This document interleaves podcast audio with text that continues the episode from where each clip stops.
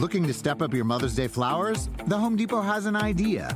Let Mom's Green Thumb do some digging with colorful flowers, pots, and premium soils to bring out the most in her patios, walkways, and gardens. Right now, get Vigoro potting soil just $8.97 for strong, healthy, vibrant plants, indoors and outside. Shop our wide selection online and pick up your order in store and give Mom the gift of a beautiful garden. Get Vigoro potting soil just $8.97 at the Home Depot. How doers get more done. See homedepot.com slash delivery for details. A lot can happen between falling in love with a house online and owning it, between imagining living there and breathing in your new home for the first time. Having an advocate who can help you navigate the complex world of financing, inspections, negotiating, analyzing the market, and talking through any anxieties that may pop up, that can make all the difference. That's what the expertise of a Realtor can do for you. Realtors are members of the National Association of Realtors and bound by a code of ethics, because that's who we are.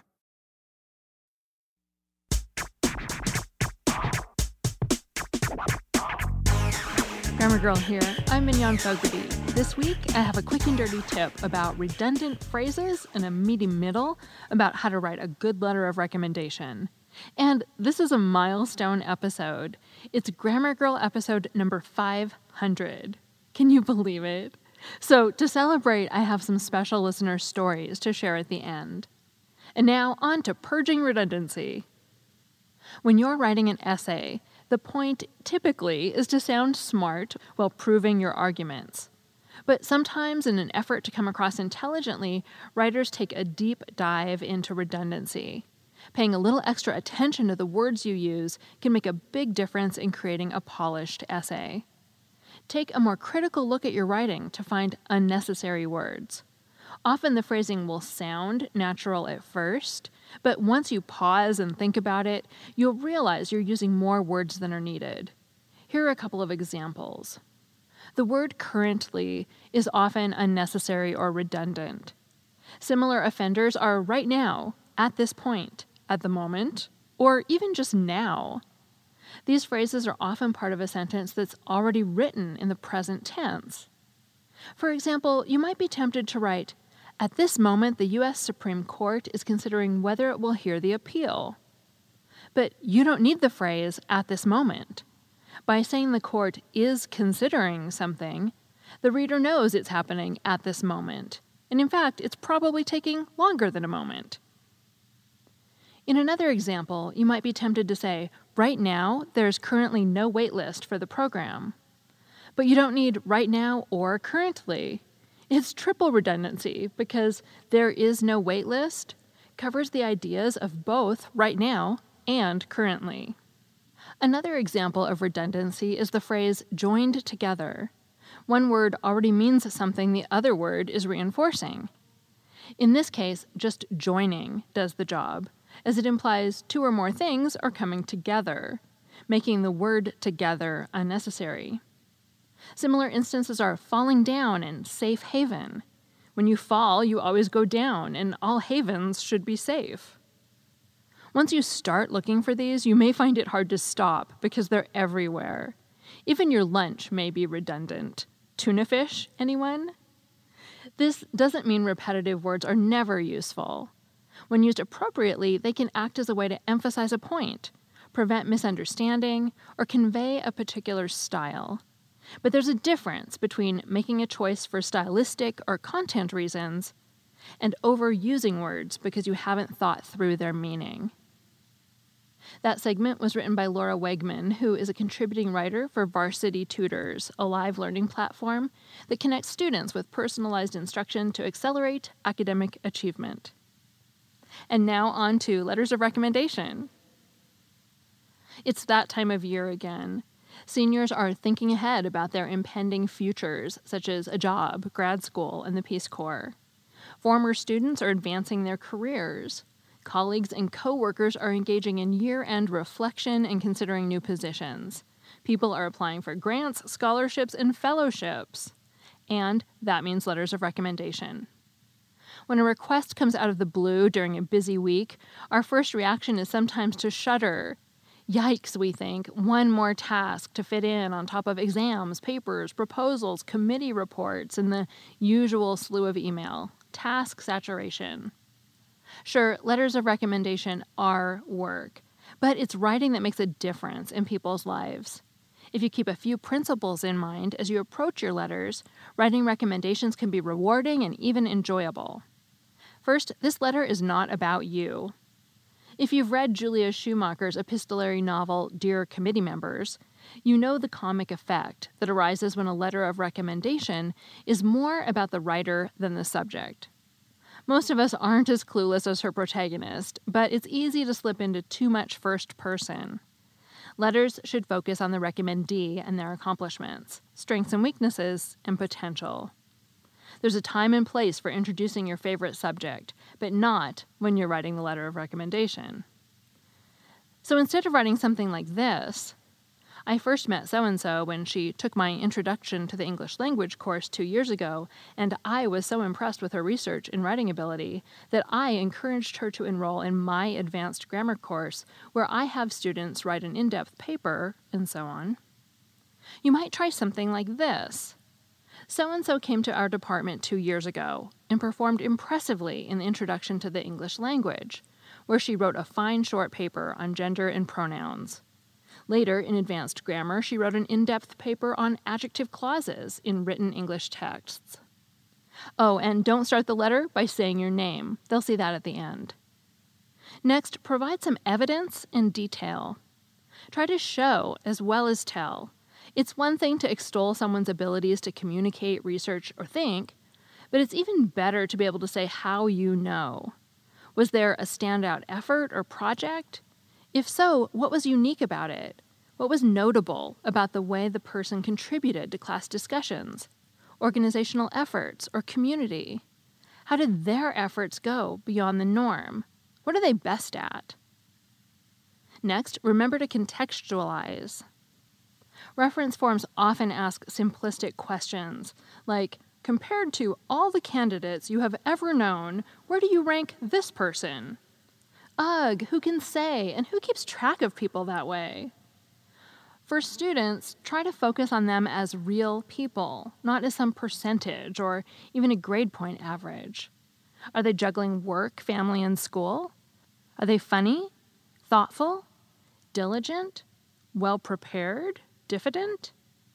Do they know what they want to do, or are they experimenting, or even drifting? Are they excited about school, learning, and their possible careers? The same is true for colleagues. Try to put them and their work in the letter. What are they involved in and committed to in your institution or community? Are they tapped for organizational priorities? Are they able to keep their balance while multitasking? Are they ready for this new opportunity now? Be honest, but tactful. The most important part of a reference rests in your ability to be honest about someone's abilities and background. It's a delicate task sometimes, but we do no one any favors if we gloss over weak points.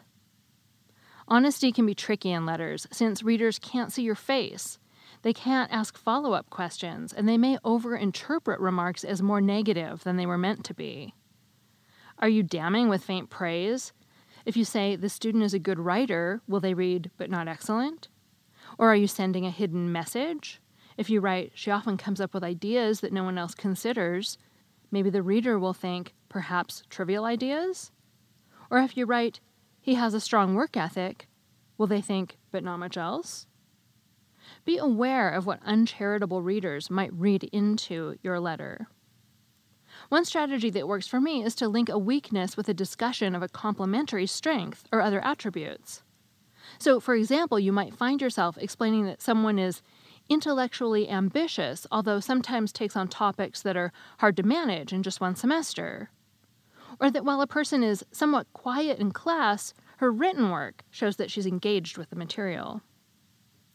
Another strategy is to point out to the recipient of the letter what's still needed to make someone flourish. His skills have improved tremendously in a short time, and with further opportunities to develop them, he'll be a solid researcher. Also, give your letter an ambiguity check. I once told an excellent student who was prone to excessive wordplay that I'd write in her letter of recommendation that, quote, you'll be lucky if you can get her to work for you, unquote. I was just kidding, of course, though it's always worth giving letters that final check, not just for typos, autocorrects, and grammatical infelicities, but also for its potential for misreading, like that sentence. You never know what you might have said. Think of recommendations as an opportunity.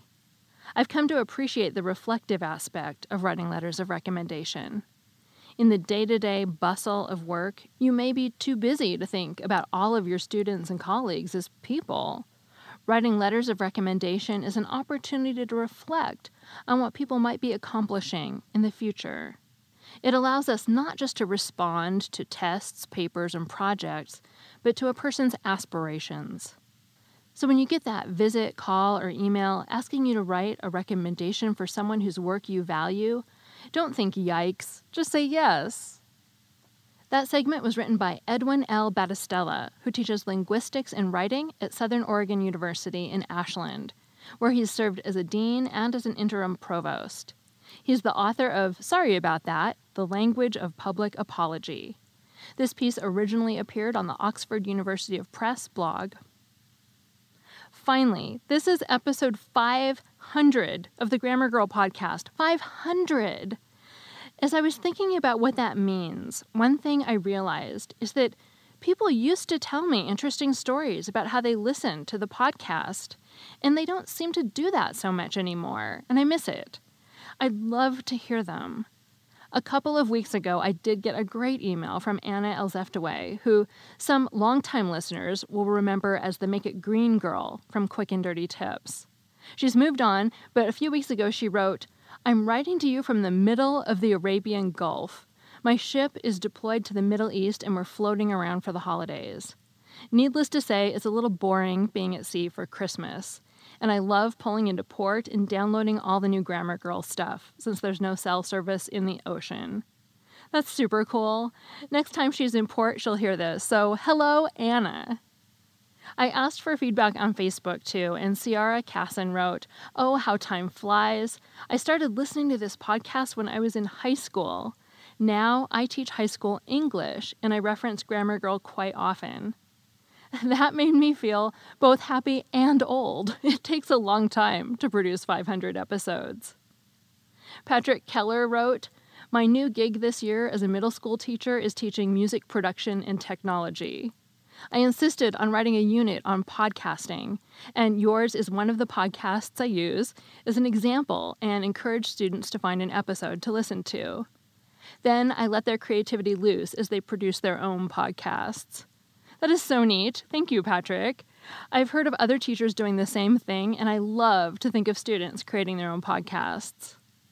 I also heard from a lot of listeners who've been with me since the early days in 2007 and 2008 and who came to my book signings or early events. Thank you to every single one of you. That is redundant phrasing, every single one of you, and I did it for emphasis on purpose because you all make me so happy. If you'd like to tell me your story so I can share it on a future podcast, I pinned a post asking for stories at the top of the Grammar Girl Facebook page, and you can post your story there. It's just facebook.com slash grammargirl. Also, thank you to all my guest writers. My assistant, Ashley Dodge, who manages me more than I manage her.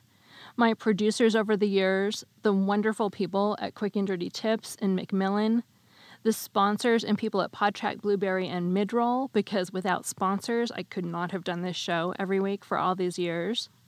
All the people way back in 2007 who gave me technical advice on a site called the Podcast Pickle.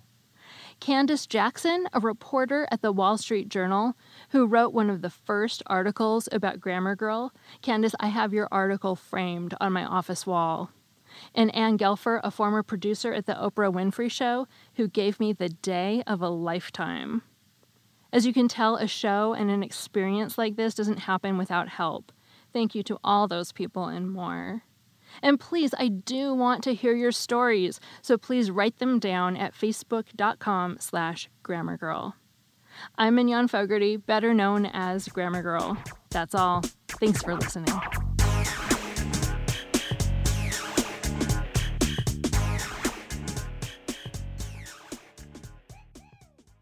Want to make mom's day? Get to your Nordstrom Rack now and score amazing deals for Mother's Day, which is Sunday, May 12th.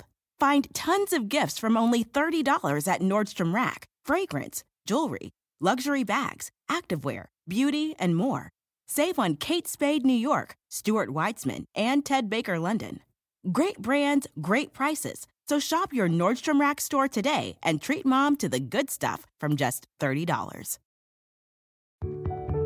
A lot can happen between falling in love with a house online and owning it, between imagining living there and breathing in your new home for the first time. Having an advocate who can help you navigate the complex world of financing, inspections, negotiating, analyzing the market, and talking through any anxieties that may pop up, that can make all the difference. That's what the expertise of a Realtor can do for you. Realtors are members of the National Association of Realtors and bound by a code of ethics, because that's who we are.